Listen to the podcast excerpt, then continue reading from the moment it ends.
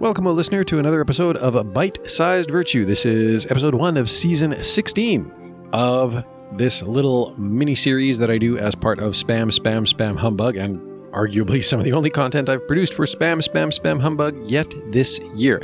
I have more coming, including more readings of Through the Moongate and a new format for Spam, Spam, Spam Humbug that I'm hoping to launch at some point, possibly during the next couple of months, possibly into the summer. We'll see. I'm not really sure yet.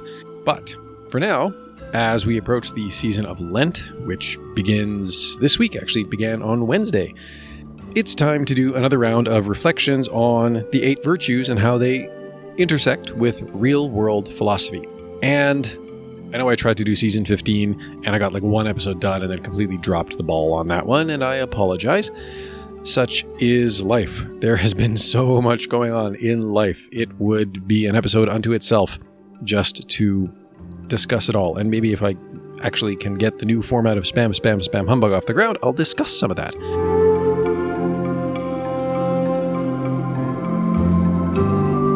For this season, I wanted to come back to a virtue that I don't know if I've discussed all that. I know I've written about it a fair bit back when I was doing these as uh, years ago now, as you know, written reflections rather than spoken reflections. But uh, I wanted to discuss the virtue of humility. And arguably, the catalyst for this was actually a discussion I got into earlier today with someone on one of the many, many sort of semi private or private chat channels that I find myself part of these days. Sometimes it's easier to just have, you know, your own little walled garden uh, to chat with like minded people. I mean, I guess we would call that a social media bubble in some senses, but I have a lot of these that are kind of in different. I have a lot of different bubbles, so maybe it all averages out in the end. But in one of these, you know, sort of groups where we can discuss a particular topic um, in a sort of somewhat unfiltered way. Someone, I challenged someone on, you know, the idea.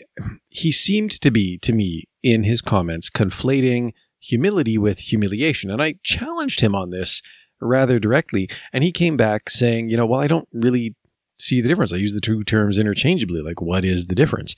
And of course, I elaborated somewhat on the difference. Um, humiliation is something we inflict on humiliation is just in general something we inflict, right? It's something that we do to other people, to ourselves. It's an amplification of, of shame, of regret, of embarrassment. It's, you know, it's a deg- it's a form of degradation, really. Humiliation is something that we do. It's an act. And it's a very aggressive act in its own way. Whereas humility is more of a question of perception. It's how we see things. It's not necessarily something we do.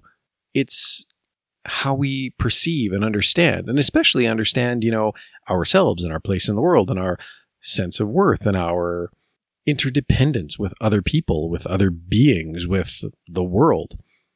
In terms of Christian philosophy, you know, it would also be um, to be in a right state of mind and state of understanding about our constant, continual dependence on God, moment to moment, for our very existence. So, with that in mind, I uh, recalled all of a sudden that some months ago I had actually saved a reflection or a series of reflections from Saint Josemaria Escriva on what humility isn't, or rather, the evident signs of a lack of humility. And this is something that I've talked about before when discussing humility is, you know, the fact that it's a difficult virtue to describe directly, but it's an easy virtue to describe in the breach.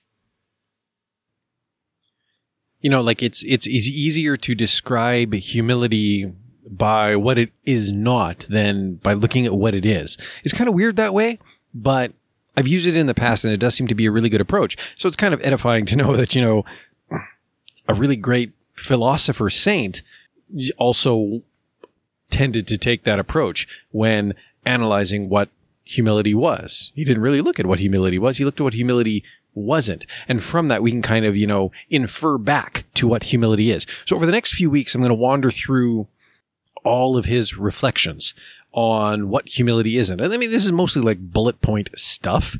Um, it's in a couple of images from a Facebook page that I follow, so I might just wind up sharing the images in each episode of the sh- in the show notes for each episode. We'll see. For today, I wanted to focus just on the first one, the first evident sign of a lack of humility. I'm not going to do this one a week. Uh, I mean, I've got six to seven weeks of Lent and then seven to eight weeks of Easter. So I do have a lot of time to go through the 17 points that are raised here. Um, but so maybe, you know, I will do one a week. Who knows? we will see. Some weeks I might have to do two. For today, I'm only going to do one. And with that in mind, the first evident sign of a lack of humility, and I love just, you know, the phrasing that the saint uses here. Allow me to remind you that, among other evident signs of a lack of humility, are, and here's the first one thinking that what you do or say is what is better than what others do or say. And I know this, this is like probably the, this is almost like the biggest one for us in like, we're part of a, you know, if you're listening to spam, spam, spam humbug right now, chances are you've at least heard the Ultima games. You've you're probably familiar with video games. You're probably a gamer. And you're probably a fan of a lot of video games.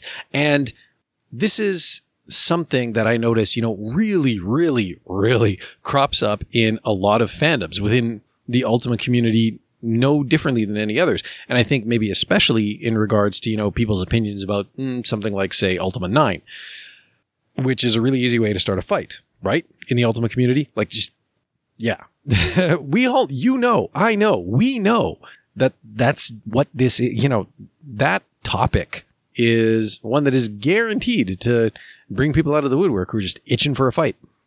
I mean, and I say this in full knowledge of the fact that I'm guilty of it too. I, I, I do this too sometimes. You know, I get caught in this trap as well, especially when the topic is Ultima 9 or Ultima 6. And we see it in other areas as well. Credentialism is another example.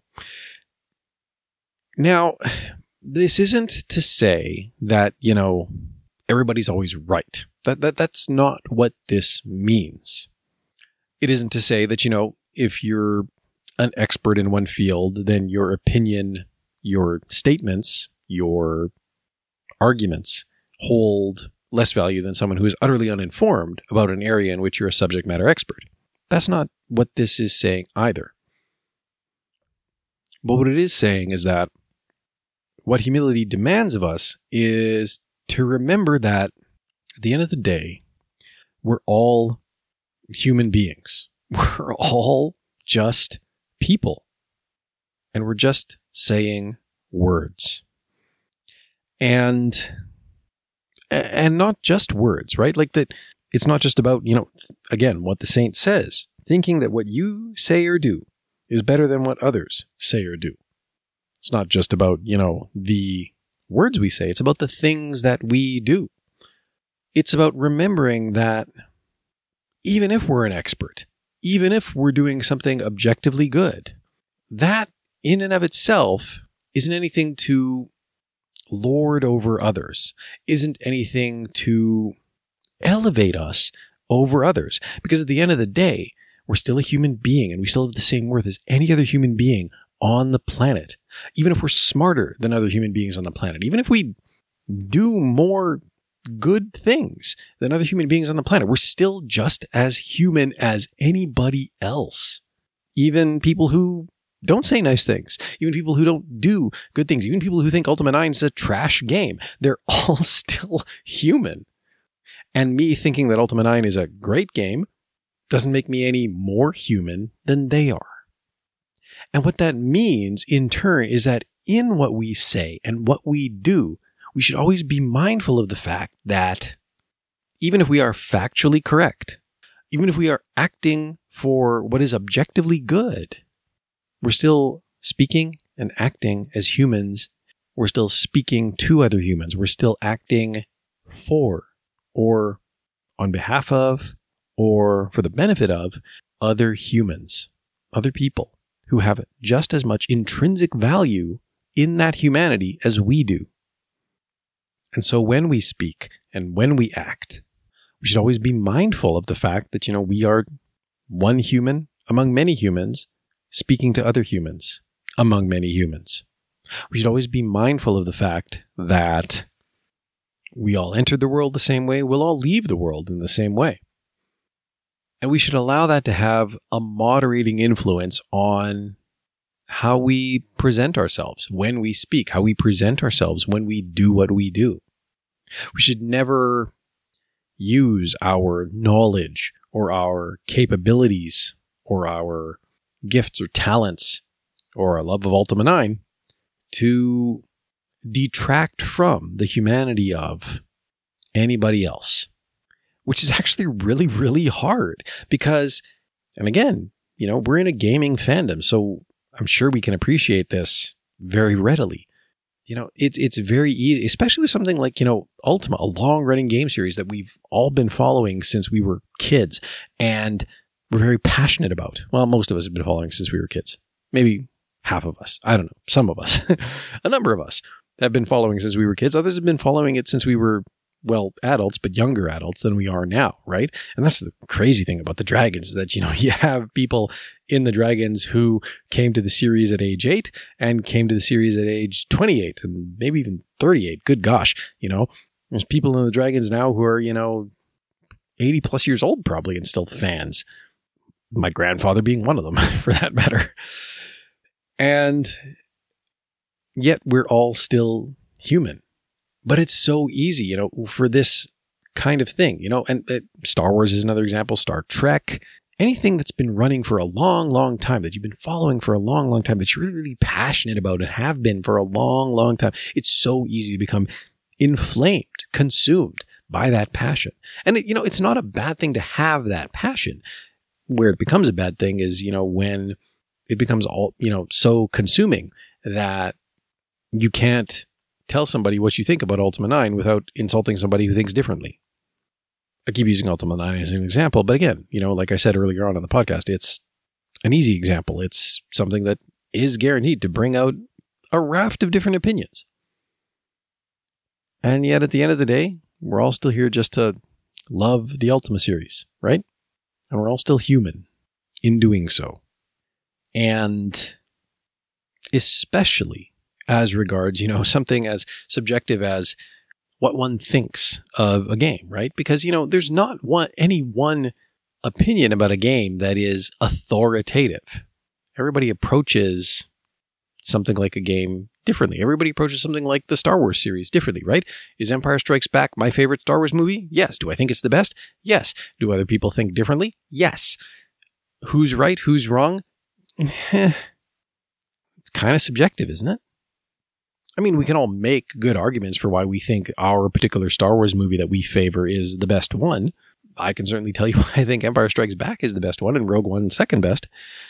Just as I'm sure people who prefer Return of the Jedi can tell me why they think it's the best one. People who grew up on the prequel trilogy can tell me why they think any one of those is the best one. People who grew up on the sequel trilogy can think that, you know, any of those is the best one.